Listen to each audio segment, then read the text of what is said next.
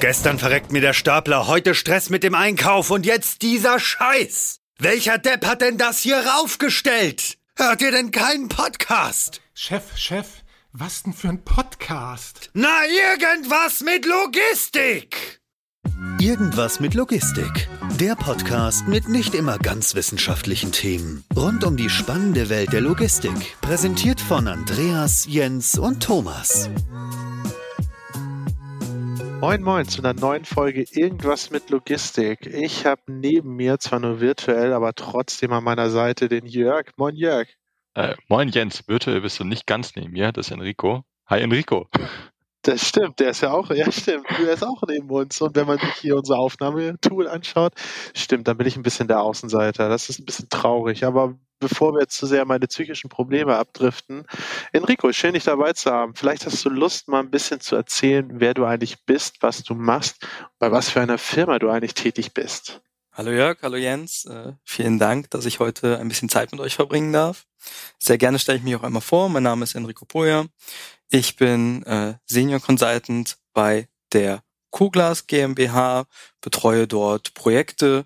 Ähm, das heißt, von äh, wir gehen in ein Projekt rein und wir haben dann die Software erfolgreich beim Kunden am Laufen und ähm, den Prozess begleite ich komplett, bin in der Regel dann auch schon beim Vertriebsprozess mit dabei und äh, darf da in ganz vielen Bereichen mit ganz vielen Leuten zusammenarbeiten. Sehr, sehr schön. Und ähm, ist man sowas von Geburt an oder wie bist du in diese Rolle reingerutscht? Hast du Lust, da noch ein bisschen was zu erzählen? Äh, ja, ich bin mit Sicherheit schon geboren.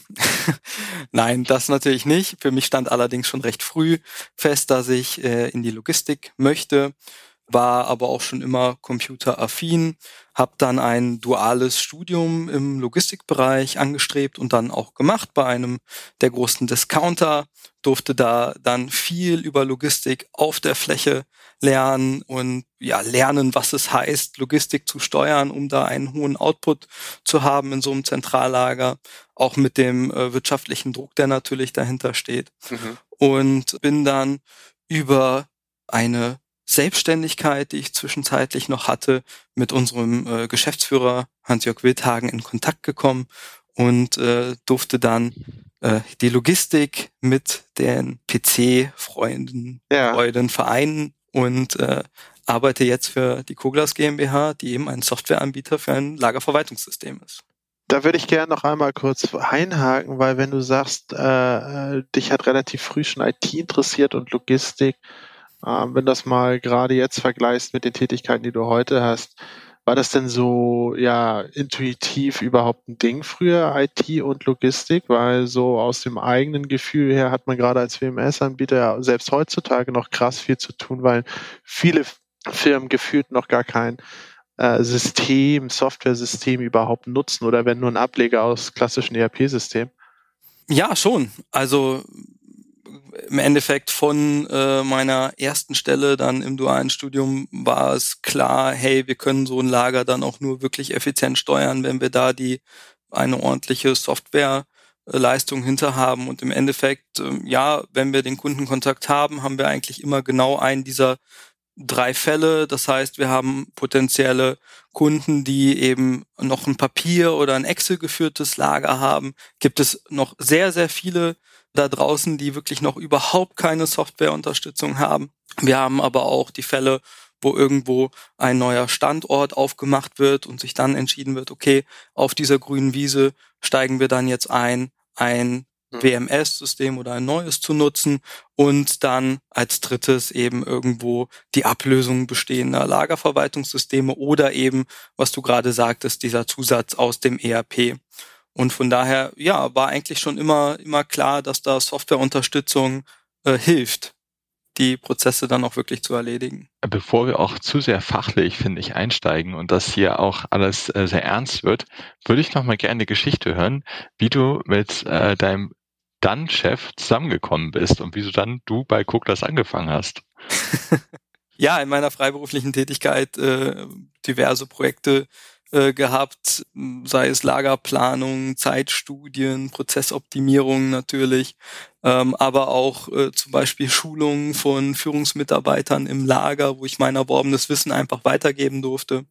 Äh, war dann auch bei der ein oder anderen WMS-Einführung mit dabei. Und ähm, im Zuge dessen bin ich einfach an ein Projekt mit meinem jetzigen äh, Geschäftsführer geraten, wo wir erstmal ja, zusammengearbeitet haben wo ich dann freiberuflich für ihn gearbeitet habe und äh, dann äh, schnell klar war, hey, wir können super zusammenarbeiten. Das ist ein tolles Produkt, äh, was es hier ist. Und da war ich dann auch gerne bereit, den Schritt aus der Freiberuflichkeit wieder rauszumachen in ein Angestelltenverhältnis, wo ich aber äh, wirklich sehr, sehr glücklich mit bin, weil das war die beste Entscheidung, die ich da treffen konnte. Und äh, die Zusammenarbeit mit unserem Geschäftsführer ist da wirklich ideal, macht sehr viel Spaß mit den flachen Hierarchien, die wir bei uns im Unternehmen haben. Und von daher bin ich da sehr, sehr glücklich drüber. Sehr, sehr cool. Du hast ja auch gleich gesagt gehabt, ähm, ich denke, das kommt auch aus deiner freiberuflichen Tätigkeit als äh, ihm Berater auch vorher, dass du sehr viel in den Prozessen bei euch auch drin bist und du auch in der Vertriebsphase eben unterstützt. Jetzt die klassische Frage, warum ist das so wichtig, gerade bei einer IT-Entführung, in dem Fall von einem WMS, äh, eben dann auch von Coglas, äh, so sehr auf die Prozesse in der Vertriebsphase und dann später auch eine Einführungsphase zu achten? Das ist natürlich ähm, sehr projektabhängig. Ähm, es gibt die Projekte, wo es auch schon sehr umfangreiche Prozessdokumentationen gibt. Es gibt aber auf der anderen Seite auch ganz viele Anfragen, die noch sehr, sehr unspezifisch sind, wo es vielleicht gar keinen richtigen Logistikleiter gibt, wo ähm, es einfach ein Riesenvorteil ist, wenn die Software Standardprozesse bieten kann, die dann schnell auf die Fläche rausgebracht werden können. Natürlich gibt es dann eben auch Möglichkeiten, diese Standardprozesse dann mit verschiedenen Ausprägungen zu gestalten, sodass dann eben auch komplexe Prozesse genau darüber abgebildet werden können. Okay, cool. Wie geht ihr vor, äh, wenn ihr eben auch so relativ komplexe ähm, Prozesse abbildet? Wir haben ja auch ähm, das Thema, was ihr auch auf den Tisch gebracht hattet, wo wir auch zusammengekommen sind, war eben gerade eine, eine schnelle äh, WMS-Überführung. Wir sprechen dann ja nicht von einer Einführung von einem WMS, weil das vermutlich deutlich äh, länger als eben nur ein Sieben-Tage-Sprint eben dauern würde. Aber ähm, wie ist da euer gängiges Vorgehen, wenn ihr ein bestehendes WMS ablöst? Im Endeffekt ist das Vorgehen sowohl für das Einführen auf der grünen Wiese als auch für das Ablösen an sich relativ gleich. Wir richten zunächst unsere Standardprozesse ein und die Topologie vom Kunden und ähm, anhand dessen kann der Kunde diese Standardprozesse testen. Er kriegt eine Testumgebung und äh, hat dann dort sein Lager, was eingerichtet ist und prüft dann, ob er mit unseren Standardprozessen, die dann natürlich so konfiguriert sind, ne, nach Absprache der Prozesse, dass er damit arbeiten kann. Und dann testet man das recht intensiv durch und schaut, können wir mit diesen Standardprozessen in ihrer jeweiligen Ausprägung den Prozess auf der Fläche so gestalten, wie wir uns das vorstellen. Und da gibt es natürlich ein paar Voraussetzungen für, dass sowas dann auch schnell gelingen kann. Ne, du hast es gerade gesagt, in sieben Tagen so ein BMS einzuführen, das ist sportlich und da haben wir dann natürlich auch gewisse Voraussetzungen, die dann gegeben sein müssen, damit so etwas schnell und effizient umgesetzt werden kann. Mhm. Ist es denn so, dass gerade wenn du diese Projektmanagement-Steps gerade angesprochen hast, beziehungsweise die Roadmap dahinter, es ist ja oft am Anfang auch die Frage bei einem WMS-Projekt, egal ob ich was ablöse oder gerade neu einführe, ob ich das äh, ja on-site mit eigenen Servern mache oder als Cloud-Lösung. Gibt es da unterschiedliche Herangehensweisen? Ist das eine einfacher oder schwieriger? Unterscheidet sich das überhaupt? Ja, das unterscheidet sich schon aus meiner Sicht ganz dramatisch. Wir kriegen mit einer Cloud-Lösung wesentlich mehr Tempo in das Projekt rein. Gerade in der Startphase sind wir in der Cloud in der Lage, sehr, sehr schnell die ersten Prozesse auszurollen, sehr, sehr schnell die Topologie auszurollen. Das heißt, wenn wir aus der Cloud heraus die Prozesse bereitstellen, dann kann der Kunde wirklich über einen Browser zum Beispiel dann äh, sofort die Software aufrufen. Das kann dann innerhalb von wenigen Stunden, kann so ein erstes System dann schon mal aufgesetzt werden. In dem Moment, wo wir dann nochmal eine IT-Abteilung dazwischen schalten müssen, in Anführungsstrichen, hat man natürlich wieder Kommunikationsverluste in dem Projekt. Man hat äh, gegebenenfalls Wartungen, die damit anfallen. Man hat äh, Server-Updates, die dann erstmal notwendig sind. Dann ist die Frage, passt denn überhaupt die Server-Dimensionierung, die dort vorhanden ist und so weiter. Und von daher merken wir ganz deutlich, dass auch äh, nicht nur von kleinen Unternehmen, sondern eben auch von ganz, ganz großen Unternehmen die Frage nach der Cloud eigentlich immer kommt. Vielleicht, vielleicht noch mal einen Schritt zurück. Ähm, kannst du vielleicht noch einmal ganz kurz umreißen, was eigentlich der Unterschied ist zu ja, wie WMS-Systeme bisher auch in der Vergangenheit eingeführt, ja, verwaltet wurden und was eigentlich das Thema Cloud im WMS-Umfeld bedeutet, grob. Ja, natürlich. Also klassisches WMS bisher war eben on-premise auf den Servern am Standort des Kunden installiert und musste dann eben auch dort über einen Fernzugriff zum Beispiel äh, dann supported und gewartet werden. Und ähm, dann hat man in der Regel PCs im Netzwerk gehabt, wo dann administrative Tätigkeiten äh, durchgeführt wurden und dann spezielle MDTs oder ein Pick by Voice oder ähnliches, was dann ähm, auf der Fläche benutzt wurde, um die Anwendungen dann auszuführen, Pick-Vorgänge durchzuführen, Wareneingänge ja. zu machen, Warenausgänge und so weiter. Was ist heute neu? Heute ist neu, dass das äh, WMS dann eben aus der Cloud kommt. Und in dem Fall, wenn man das Ganze dann webbasiert gestaltet, ist auch das Endgerät vollkommen egal. Das heißt, ich kann mit einem PC arbeiten, ich kann äh, dort anfangen, irgendwelche administrativen Tätigkeiten zu machen.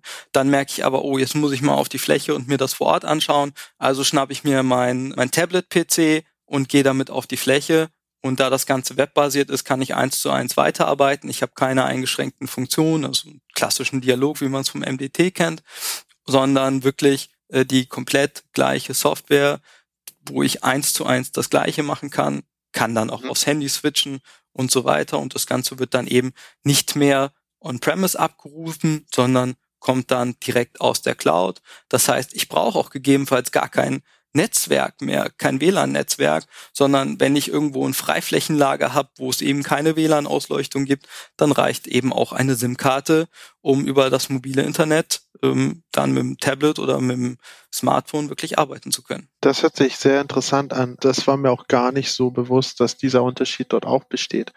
Gibt es auch einen kaufmännischen Unterschied? Also sind Standard äh, herangehens oder Standard ist eigentlich das falsche Wort, aber das Setup vor Ort aufzustellen, ist das teurer oder günstiger als so eine Cloud-Lösung am Ende des Tages? Also in dem Moment, wo ich äh, eine eigene IT-Abteilung unterhalten muss, die die Server warten müssen, wo ich Lizenzen für die ähm, für die Server zahlen muss, bin ich mit Sicherheit äh, mit den Personalkosten und den Lizenzkosten schon deutlich über den Kosten, die ich habe, um so eine Cloud-Anwendung abzubilden. Und äh, der Riesenvorteil ist halt einfach, dass man sowas auch sehr, sehr gut skalieren kann. Das heißt, meine eigene Serverleistung, die ist relativ begrenzt. Das heißt, ich muss sie immer auf die Spitzenlast auslegen und ich kann nicht so schnell reagieren, um die Serverleistung auszubauen. Wenn das Ganze aber in einem Rechenzentrum, in der Cloud liegt, habe ich wirklich die Möglichkeit, dann auch zu Spitzenzeiten sehr, sehr einfach die Serverleistung zu erhöhen, praktisch auf Knopfdruck, um dann eben auch mehr Leistung zur Verfügung zu stellen. Häufig ist das ja auch so, dass in dem Projektgeschäft dann später auch kundenseitig gar nicht so die Expertise unbedingt dann vorhanden ist, aus einer Serverlandschaft ähm, aufzubauen. Ähm, gerade wenn wir jetzt über Greenfield-Projekte reden und nicht über Brownfield-Projekte, wo schon was vorhanden ist, mhm. aber dass da so die IT-Hardware-Kompetenz manchmal nicht da ist unbedingt, aber auch gar nicht gewünscht ist, dass man sich die dann aufbaut. Weil gerade wenn man ins Detail geht ähm, oder wirklich ins Detail geht später, dann wird es immer schwieriger und verstinkt natürlich auch extrem viel Zeit, sich ähm, eins einzeln zu kaufen. Und äh, bereitet dann doch eine Kopfschmerzen, weil sowas muss ja auch immer dann gewartet werden äh, bei sich selber. Muss nur geschaut werden, ob alles in Ordnung ist. Muss natürlich ein enger Serverraum auch gestellt werden. Und das sind häufig Kleinigkeiten, die man so ein bisschen übersieht. Und gerade zum Beispiel der ähm, vielleicht eher kleinere Spediteur, der eben auch Lagertätigkeiten macht, da ist es dann eben auch total unrealistisch, dass er in dem Umfang so eine IT-Abteilung und eine Serverlandschaft aufbaut. Das stimmt, wobei ich, wenn ich mich daran erinnere oder zurückerinnere, ich glaube, das erste Mal, wo sich beim Projekt die Frage gestellt hat, wollt ihr lieber ein Angebot hinsichtlich Cloud oder äh, On-Premise, da war es so, erstens wurde dann argumentiert seitens der Firma, wir haben ja eh schon Leute da, weil wir auch andere Softwareprogramme haben. Die können das dann einfach mitmachen. Und Server haben wir auch schon. Und ähm, zweiter Punkt, vielleicht halt im Gegensatz dazu, war oft das Thema ja Cloud. Hm, was passiert da mit meinen Daten? Ich habe dann irgendwie, weiß nicht, wo das liegt. Ich habe nicht die eigene Verantwortung, wenn ja, es der Hardware irgendwie an den Kragen geht durch irgendwelche Situationen und so weiter. Sind das berechtigte Ängste oder sind das einfach Sachen, die man mehr oder minder vorschiebt, weil man sich noch nicht genug mit dem Thema auseinandergesetzt hat? Ich denke, man wird die Entwicklung deutlich sehen, dass es hier eindeutig Richtung Cloud geht, weil die Vorteile eben überwiegen. Natürlich ist es ein Punkt, wenn ich die Struktur schon da habe, dann ist es vielleicht nicht mehr der Riesenkostensatz, um das Ganze dann auch noch auf dem WMS-System on-premise auszuweiten. Genau deswegen gibt es eben auch die Möglichkeit, das Koglaus zum Beispiel auch on-premise zu installieren, ist aber jetzt dann eher die Ausnahme geworden. Ähm, aber ich denke, die Vorteile überwiegen da eindeutig. Ähm, beim Datenschutz ist es natürlich abhängig davon, welche Cloud man auswählt. Das heißt, wenn Sie einen Cloud-Anbieter, äh, wenn es dort einen Cloud-Anbieter gibt, ähm, dann äh, ist es natürlich wichtig, dass man darauf achtet, äh, was ist das für einer, wo speichert der da seine Daten. Ähm, es gibt natürlich große Cloud-Anbieter, wo dann auch die Daten explizit nur in Deutschland liegen zum Beispiel die Open Telekom Cloud äh, in Magdeburg. Und ähm, da kann man dann beim Datenschutz schon sehr, sehr sicher sein, dass das auch äh, wirklich gut ist. Und im Zweifel äh, ist dann so ein großes Rechenzentrum auch besser gegen Hackerangriffe gesichert als die eigene lokale Serverlandschaft. Hm, ich möchte mal auf diesen Punkt auf der SIM-Kartenausstattung von der MDEs äh, zurückkommen. Wie oft habt ihr den Fall schon bei euch gehabt, dass ihr es dann nicht mit WLAN ausgeleuchtet habt? Gelegentlich. Also ähm, gerade wenn man, wir haben jetzt schon ein paar Mal wirklich Freiflächenleger einfach dann mit aufgenommen. Ähm, das heißt, wir haben irgendwo Blockflächen ähm, überdacht, nicht überdacht in so einer Freilufthalle oder ähnliches. Und ähm, dann kommt das durchaus vor, dass man auch schon mal eine SIM-Karte nutzt, um dann dort Tätigkeiten zu zu machen. Das ist überhaupt kein Problem und es macht auch für den Kunden dann wirklich keinen großen Unterschied. Und gerade wenn ich schnell starten möchte und vielleicht noch nicht die WLAN Ausrüstung da habe. Wir kennen das im Moment äh, alle, dass äh, Hardware teilweise lange Lieferzeiten hat. Dann kann ich dann auch wirklich schnell starten, indem ich einfach die SIM-Karte nutze oder vielleicht einen äh, WLAN-Hub äh, ähm, aufbaue, der eben auch auf einer SIM-Karte basiert. Also durchaus mhm. gängiger Anwendungsfall. Natürlich nicht in den Legern, die jetzt schon irgendwo dafür vorgesehen sind, ähm, Logistik zu machen. Die sind in der Regel ja mit WLAN ausgestattet. Mhm. Und ist es denn so, dass wenn du das als Cloud beispielsweise machst, du auch signifikant, ähm, du hattest ja schon erzählt, es ist deutlich einfacher und schneller, äh, zu Beginn eines Projektes, aber so auch auf die Gesamtprojektlaufzeit gesehen, auch Hochlauf, Testphase, Change Requests und so weiter, über den gesamten Lifecycle, auch vielleicht eine Ablösung auf ein neues Release oder sowas. Hat das generell zeitliche Vorteile bei all diesen Aspekten? Ja, natürlich. In dem Moment, wo ich ähm, sozusagen jederzeit äh, drauf zugreifen kann, um Updates, Wartungen zu machen, eben nicht über einen Fernzugriff auf den Server drauf muss, verkürze ich natürlich massiv die Zeiten und die Zugriffszeiten, um dann auch Updates und Wartungen zu machen. Mhm. Ist ja spannend, dass du vor dem Hintergrund gesagt hast, also du hast jetzt ja einige Vorteile aufgezählt. In Anführungsstrichen einen Nachteil, den ich in den Raum geworfen hatte, hattest du ja eigentlich auch schon entkräftigt, das Thema Datensicherheit oder Schutz von den eigenen Daten und Hoheit der eigenen Daten. Ähm, trotzdem, du hast gesagt, die Entwicklung geht ganz klar in Richtung Cloud. Man kann eure Software zwar trotzdem noch auch on-premise kaufen, aber die Entwicklung geht dahin. Ich habe trotzdem so ein bisschen das Gefühl, jetzt auch so aus deinem täglichen Doing, nur weil die Entwicklung dahin geht und es auch Sinn macht und es viele oder einige anbieten, glaubst du denn, dass gerade in Deutschland so der Markt dort wirklich flächenübergreifend dafür bereit ist? Weil ich habe immer das Gefühl, man arbeitet da mit sehr unterschiedlichen Funktionalitäten und auch ja, äh, Personen aus unterschiedlichsten fachlichen Bereichen zusammen bei so einem Intralogistikprojekt. Und oft ist da ja nicht unbedingt auch klassischerweise in der Logistik eine äh, IT-Affinität, Software-Affinität vorhanden. Deswegen war vorhin ja auch die Frage, wie das eigentlich damals so für dich war. Ich will ohne jetzt mit damals despektierlich zu sein, was dein Alter angeht. Aber trotzdem ähm, glaubst du, da ist schon genug Aufklärungsarbeit und Anschauungsmaterial und, und positive Beispiele vorhanden, dass das so, eine, so einen Dominoeffekt hat, dass sich das wandelt? Da gibt's natürlich zwei Aspekte. A ist die administrative Leitungsebene, die offen sein muss dafür, eine neue Software, aber eben auch eine neue Technik einzusetzen.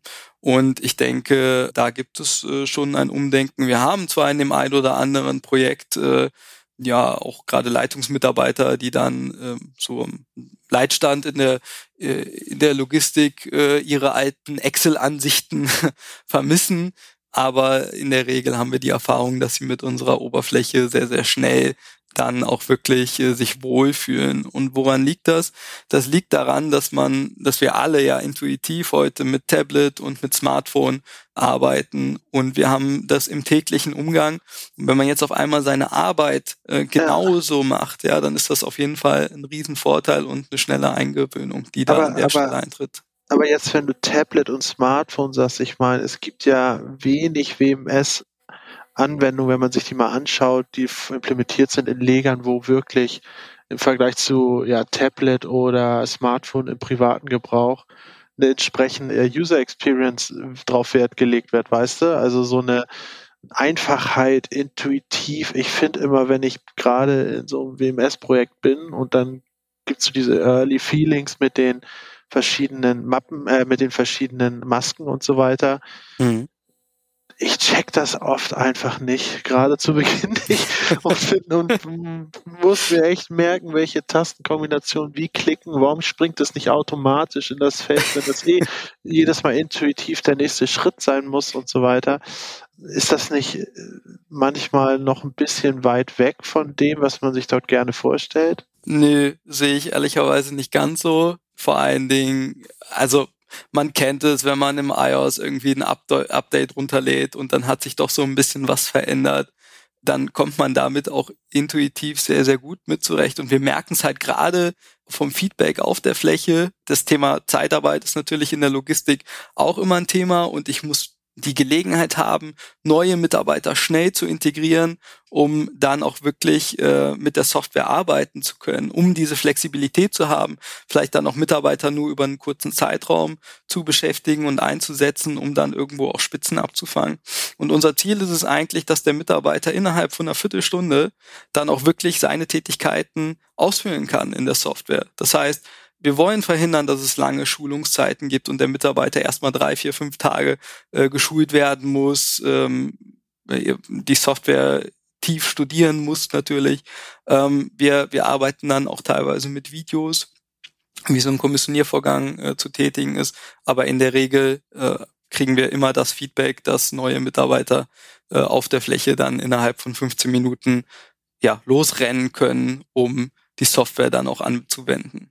Ich hätte äh, neben der ganzen Schulungsthematik, die aber auch super interessant ist, weil es da ja auch äh, viele Firmen gibt, die genau darauf spezialisiert sind, wie man halt einen Prozess ähm, relativ schnell lernt und das natürlich auch eben die Schulungsprogramme anbietet oder generell einfach so Workflow-Systeme anbietet, wäre es interessant gewesen, ob es da so einen Trend ähm, von großen Konzernen im Vergleich zu kleinen Unternehmen gibt, äh, die sich eher dahin entwickeln. Weil ich kann mir tatsächlich vorstellen, dass es bei größeren Konzernen eher bei On-Premise noch wäre, als eher bei kleinen Unternehmen, die natürlich A, die äh, Investmentkosten in der Serverlandschaft nicht investieren wollen, aber auch gerade so, was das Thema Firewall und Latenzzeiten angeht, dass ähm, das bei größeren Serverlandschaften, bei großen Konzernen und dann der Cloud-Verbindung nach extern über eine VPN oder ähnliches ähm, schwieriger ist, gerade in höherer, produktiveren Systemen. Das ist jetzt eher meine Erfahrung aus dem täglichen Doing, als wirklich äh, das Ganze auch mit Zahlen untermauern zu können. Aber ich habe tatsächlich äh, das Gefühl, dass äh, ganz kleine und ganz große Unternehmen eher in die Cloud gehen. Man merkt es bei den ganz großen Unternehmen, wenn es Richtung SAP S4HANA in der Cloud geht, äh, dann sind die da durchaus bereit für. Es gibt auch immer mehr Programme, die dann aus der Cloud genutzt werden. Also ich glaube, auch bei großen Unternehmen ist die Bereitschaft in der Cloud schon durchaus da. Bei äh, kleinen sowieso eben mit den Vorteilen, dass man nicht die IT, Hardware und das Know-how im eigenen Haus braucht. Ähm, eher äh, der, der gute Mittelständler, habe ich das Gefühl, setzt noch auf On-Premise, aber auch da, also die Anfragen kommen jetzt jedes Mal nach beiden Angeboten und äh, in der Regel können wir auch dann dazu äh, davon überzeugen, dass wir in die Cloud gehen. Warum? Ganz oft, gerade wenn wir so ein schnellen Sprint angehen wollen, dann äh, setzen wir es erstmal in der Cloud auf. Und wir fangen in der Cloud an, der mit, es wird in der Cloud getestet, es wird in der Cloud äh, geschult dann auch und äh, dementsprechend äh, ganz oft kommt dann auch wirklich äh, irgendwann in dem Projekt dann auch die Entscheidung, okay, dann bleiben wir in der Cloud, weil das funktioniert wunderbar und ähm, dann machen wir den, den Switch on-premise gar nicht mehr, auch wenn es dann natürlich theoretisch noch äh, möglich wäre. Ja, und wir haben natürlich auch noch so ein paar andere Voraussetzungen ähm, neben der Cloud, ähm, die es gibt, damit wir da wirklich schnell starten können. Nur es muss ein gemeinsames Verständnis der Prozesse aufgebaut werden. Dafür arbeiten wir dann eben oft mit ähm, zum Beispiel Flowcharts, wo man dann wirklich sehen kann, äh, wie der Prozess äh, entlang geht. Wir brauchen aber auch auf äh, Kundenseite immer einen Key-User, der sich wirklich mit der Software auseinandersetzt, der sich da reinarbeitet, der unsere Help-Seite studiert. Also das ist wirklich immer essentiell, dass wir dort jemanden aufbauen, der sich mit der Software eigentlich dann irgendwann besser auskennt als wir, weil er damit äh, so tief einsteigt. Und das ist immer etwas, äh, was wir auch aktiv einfordern, damit so ein Projekt dann auch wirklich gelingen kann. Mhm. Ich denke, was wir auch noch wenig da beachtet haben, ist die Flexibilität. Du hast es eins mal angesprochen, äh, bei Clouds auch natürlich das Aufsetzen am Projektbeginn, aber auch so, was die regelmäßigen Updates angeht, im, im Rahmen vom Maintenance Update beispielsweise, aber auch hinsichtlich ähm, Preismodell. In der Cloud ist bei euch monatlich ähm, abschaltbar aber äh, meine Frage wäre auch, wie, wie weit ist das überhaupt nachgefragt, dass ihr das monatlich bei euch zu und abschaltet? Ich denke mir, ja, Lagerverwaltungssystem, das äh, überlege ich mir nicht, ob ich dann nächsten Monat mein Netflix-Konto kündige oder mein Lagerverwaltungssystem. Das ist da wahrscheinlich ein bisschen unterschiedlich. Äh, ja, durchaus. Natürlich, äh, wir, wir bieten es einfach an für die Flexibilität. Was wir schon regelmäßig haben, ist ähm, praktisch so ein Grundrauschen im Unternehmen.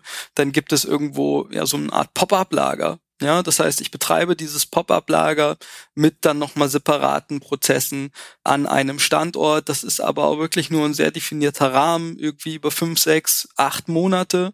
Und dann ist der Standort aber auch schon wieder aufgelöst, weil da dieser Geschäftsfall dann eben äh, aufgelöst wird. Und genau diese Flexibilität wollen wir an der Stelle bieten, dass man da äh, Prozesse äh, mit aufbauen kann, aber diese dann auch wieder reduzieren kann, wenn ich den Prozess an der Stelle überhaupt nicht mehr brauche. Ne? Also wir haben A natürlich die Anzahl der User, B die äh, Prozesse, die dort genutzt werden und dann eben den Standort ähm, und da geben wir unserem Kunden einfach eine Flexibilität mit, weil er natürlich auch le selber lernt, so einen Standort dann aufzusetzen und dann auch schnell ans Laufen zu bringen. Ja, also wenn ich da jemanden habe, der irgendwo wirklich äh, ein Pop-up-Lager aufbauen will, dann kann er seine eigene Topologie aufbauen. Wir haben versucht, das sehr userfreundlich über das User-Interface zu ermöglichen und dann dort an diesem Standort äh, die Logistik abzuwickeln und dann aber nachher auch eben wieder zu reduzieren. Ist das nicht eigentlich blöd für euch, wenn das so einfach geht? Dann braucht man ja eure Leistung gar nicht mehr dann bei solchen Umzügen und so weiter. äh, ja, guter Punkt. Aber im Endeffekt stellen wir da ähm, die Customer Experience, um das Wort zu benutzen, äh, in den Vordergrund. Das heißt, wir wollen unseren Kunden äh, da fit machen, dass er unsere Software eben selber benutzen kann und selber vor allen Dingen konfigurieren kann und uns eben nicht einrichten, äh, anrufen muss, wenn er einen neuen Mandanten einrichten will oder wenn er jetzt einen Lieferschein anpassen möchte. Ja, mag sein, dass äh, andere damit viel, viel Geld generieren. Das wollte ich ja gerade sagen. Also das eine Customer Experience bin ich voll bei dir. Äh, es gibt ja. nichts Schlimmeres, als beispielsweise schnell auf irgendwas reagieren zu müssen, egal ob räumlich oder prozessual. Da kriegst du als Antwort, ja, selber könnt ihr das nicht machen und wir haben freie Kappas in einem halben Jahr und so weiter. Ich meine, da redet man ja tatsächlich teilweise von Bearbeitungszeiten bei vorhandenen WMS-Systemen, äh, wenn du da was anfassen willst, jenseits von Gut und Böse. Also genau. das sind ja oft Monate bei, um bei Monate geht man um halt Monate. Auf die Helpseite und guckt, wie kann ich denn hier ein neues ja. Regal in der Topologie anlegen. Das finde ich, finde ich, finde ich sehr interessant, weil also vielleicht ohne Spaß, ich habe da schon ein Projekt gehabt, was sich um ein Jahr verzögert hat, nur weil die interne IT keine Kappe hatte, äh, Lagerplätze anzulegen. Das muss man sich mal vorstellen. Deswegen ist man zu einem Dienstleister gegangen, aus diesem Grund. Weil man intern keine Kappe hatte, einen Lagerplatz anzulegen. ja, wir haben auch dazu genau ähm, die Möglichkeit einer, also wir haben uns hingesetzt und überlegt, wie schaffen wir es denn jetzt, dass auch ein kleiner äh, Spediteur vielleicht schnell seine Daten anpassen kann, sei es Artikelstammdaten, aber auch Geschäftspartner oder eben sowas wie Topologie und ähnliches. Und wir haben äh, dafür wirklich eine ganz einfache Excel-Schnittstelle geschaffen. Hm. Das heißt, äh, äh, man kann dort die Daten im Excel-Format ausgeben, kann die Änderungen dann in der Excel-Datei, wo ja doch viele von uns noch irgendwie ein bisschen flotter drin sind, äh, Sachen ja. zu bearbeiten, vornehmen und dann schießt man die Excel-Datei einfach wieder rein. Ja, und genauso haben wir das mit der Topologie. Darüber kann ich zum Beispiel Höhen anpassen ne, oder eine Durchfahrt generieren oder ähnliches. Das ist ja super interessant, weil im Endeffekt heißt das ja nicht nur, dass man in der Lage ist, was anzufassen, sondern man auch nicht unbedingt Informatik studiert haben muss, um es anzufassen. Ich habe selber keine Informatik studiert, sondern ich komme halt äh, aus der Logistik, ja. Und ich glaube, genau das ist auch der Ansatz, den wir hier haben. Ähm, natürlich haben wir unsere Entwickler, die äh, die Entwicklung machen, aber für das, was man konfigurieren ähm, kann, sollte man kein Informatik studiert haben müssen. Ja, also ich muss keine eigene SQL-Datenbanken oder SQL-Abfragen machen, um irgendwelche Informationen zu bekommen, abgesehen davon, dass wir überhaupt eine ganz andere Datenbanktechnik nutzen. Also wir haben eine NoSQL-Datenbank, die wir an der Stelle einsetzen, weil sie im Internetbereich einfach deutlich verbreiteter ist und schnellere Zugriffszeiten und so weiter bietet. Aber die Abfragen muss ich halt nicht über ja, eine SQL-Abfrage machen ist dann so, dass ich mir praktisch meine eigenen Apps äh, erstelle für meine, ich sag mal, Reports oder Changes, äh, die ich mir dann eben auch meinen Dashboards dann hin und her schiebe. Ja, wir haben ein äh, KPI-Dashboard entwickelt und dort hat man die Möglichkeit, sich eigene Dashboards zusammenzustellen. Wenn ich zum Beispiel ganz gezielte Wareneingangsprozesse im Auge behalten will oder man kennt es vielleicht aus einigen Legern, wo zum Beispiel Informationen über einen großen Bildschirm den Mitarbeitern gezeigt werden. Ihr habt heute so und so viel Picks getätigt oder so und so viele Picks sind noch offen und so weiter. Und genau dafür haben wir ein KPI-Modul entwickelt, wo man sich eigenständig diese Kennzahlen dann auch zusammenstellen kann, um sie dann auch zu visualisieren ist auch eher noch auf die, die Changes äh, beschrieben, die Jens ja auch angesprochen hatte, weil ich kenne das auch aus meinen Projekten. Das halbes Jahr würde ich sagen, ja, nehme ich, lass mal tauschen das Projekt. Aber ähm, inwieweit ich das da hin und her schieben kann, wenn ich eben so ein, so ein Change von Lagerplätzen haben möchte, auch wenn ich mein Fachwohnregal physisch woanders umziehe und dahin vielleicht ein Palettenlager, wenn ich einen Leitstand implementiere. Ähm, das ist ja schon relativ wichtig inwiefern ich das dann da auch äh, selber machen kann.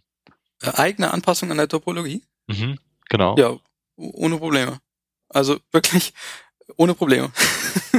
okay, cool. Ich kann bei uns mit, äh, es sind drei Klicks und ich kann ein Hochregal anlegen.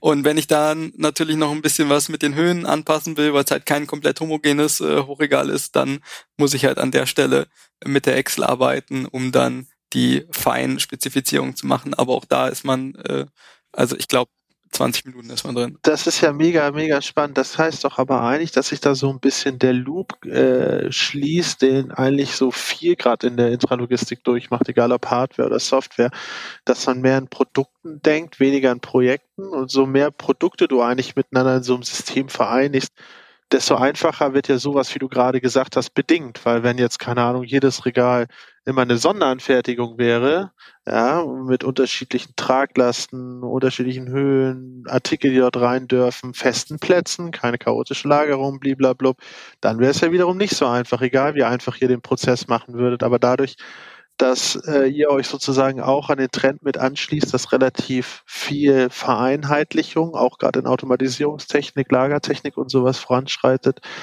äh, enabled ihr sozusagen dann auf der Seite auch noch die Person, das schnell zu adaptieren im WMS-System. Das finde ich ziemlich klug. Genau, ich mache zum Beispiel eine Zone, die da heißt ähm, äh, Spezialartikel, weil ich dort Spezialartikel lagere, dann kann ich über die Oberfläche bestimmten Bereichen diese Zone zuweisen, dann kann ich eine Strategie erstellen, die darauf zuweist. Also das ist wirklich ähm, einfach und wir haben da kurze Schulungsvideos zugemacht, ähm, ja. um das Ganze abzurufen. Also von daher, äh, ja, bin ich bei dir ähm, im Produktdenken und dann sowas auch wirklich einfacher zu machen. Und wenn du das dann noch mit schönen Sachen machst, anstatt eine Excel-Tabelle, dann hast du ja fast schon wieder einen Gamification-Ansatz da drin. Finde ich ja, auch da hatte ich, so ein bisschen einrichtungsmäßig, äh, ein bisschen so, ohne jetzt Namen zu nennen, aber so ein bisschen äh, ja, Punkt, Punkt, Lagerplan. Punkt, Punkt, Punkt, Raumplaner. Ich dachte eher an C. Punkt, Punkt, Punkt und Figura. Punkt, aber, aber ja, wir, ja, wir haben, wir haben natürlich auch eine Visualisierung mit drin, die dann millimetergenau äh, arbeitet und das in farblicher Gestaltung. Ne? Blau sind Festplätze, grün sind frei verfügbare Paletten, rot sind reservierte Paletten und so weiter. Das ist natürlich auch noch mit drin. Und ja, da kann man mit Sicherheit ähm, auch irgendwann vielleicht mal sogar über eine 3D-Gestaltung der Lagerfläche nachdenken und dann muss der Mitarbeiter gar nicht mehr das äh, Büro verlassen, um durch sein Lager zu gehen. Ja, ja dann brauchen wir aber wieder irgendwelche Stuhlhersteller, die dafür sorgen, dass die Durchblutung angeregt wird. Da ist was ja, eine Thrombose, wenn du das alles so einfach machst. Nee, aber finde ich sehr interessant, ähm, sehr, sehr großer Rundumschlag eigentlich auch, den du uns hier gerade abgeliefert hast. Ähm, fand ich sehr, sehr spannend, was du erzählt hast. Und ähm, ich persönlich, weiß nicht, Jörg, Enrico, wie ihr das seht, aber wenn ich mich zurückerinnere, ich bin auch noch nicht so alt, wie WMS-Projekte teilweise so waren, wie kompliziert die waren, wie schwierig man immer wieder bei Adam und Eva anfangen musste. Ähm, wenn ich jetzt darüber nachdenke, wie gesagt, das war vorhin kein Scherz, dass mal ein ganzes Lager umgezogen wurde an den Dienstleister, weil man intern nicht in der Lage war, Lagerplätze anzulegen. Ne? Das war kein Scherz. Das meine also. ich tot ernst. Und ich finde das krass, dass, dass sich dann jetzt in so kurzer Zeit da so viel entwickelt.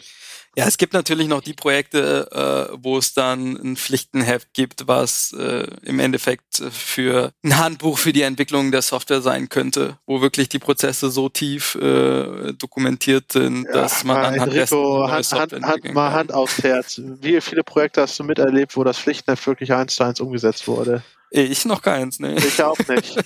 Ich auch nicht. Und vor allem ist dann das Problem, dass im Pflichtenheft manchmal Sachen zugesagt werden. Man will ja auch das Projekt gewinnen, was in der operativen später nach dem Go Live vielleicht nicht unbedingt das optimalste war.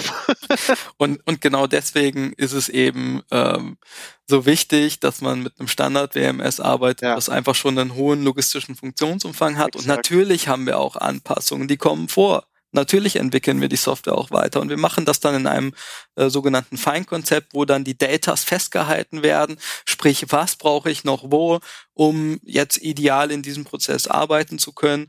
Und dann geht das halt ganz normal in unsere Sprintplanung. Wir arbeiten hier mit zweiwöchigen Sprint, also alle zwei Wochen kommt eine neue Version mit den neuesten Entwicklungen und so weiter. Ähm, und dann kommt es auch immer wieder vor, dass ähm, dieser Changelog, der dann eben veröffentlicht wird, dass da Sachen drin sind, die auch wieder für andere Kunden von uns, ähm, die die Software schon nutzen, interessant sind, die uns dann anrufen, ja. hey, oh, was habt ihr denn da entwickelt? Können wir uns das mal anschauen?